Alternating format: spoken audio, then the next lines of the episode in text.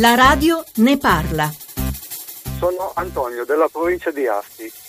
Abito a Monbercelli, in una zona UNESCO, una zona dove c'è un paesaggio bellissimo e dove produciamo un barbera altrettanto eccezionale. Vogliono fare un impianto per la costruzione del pellet. Noi ci domandiamo che rischio corriamo per la salute.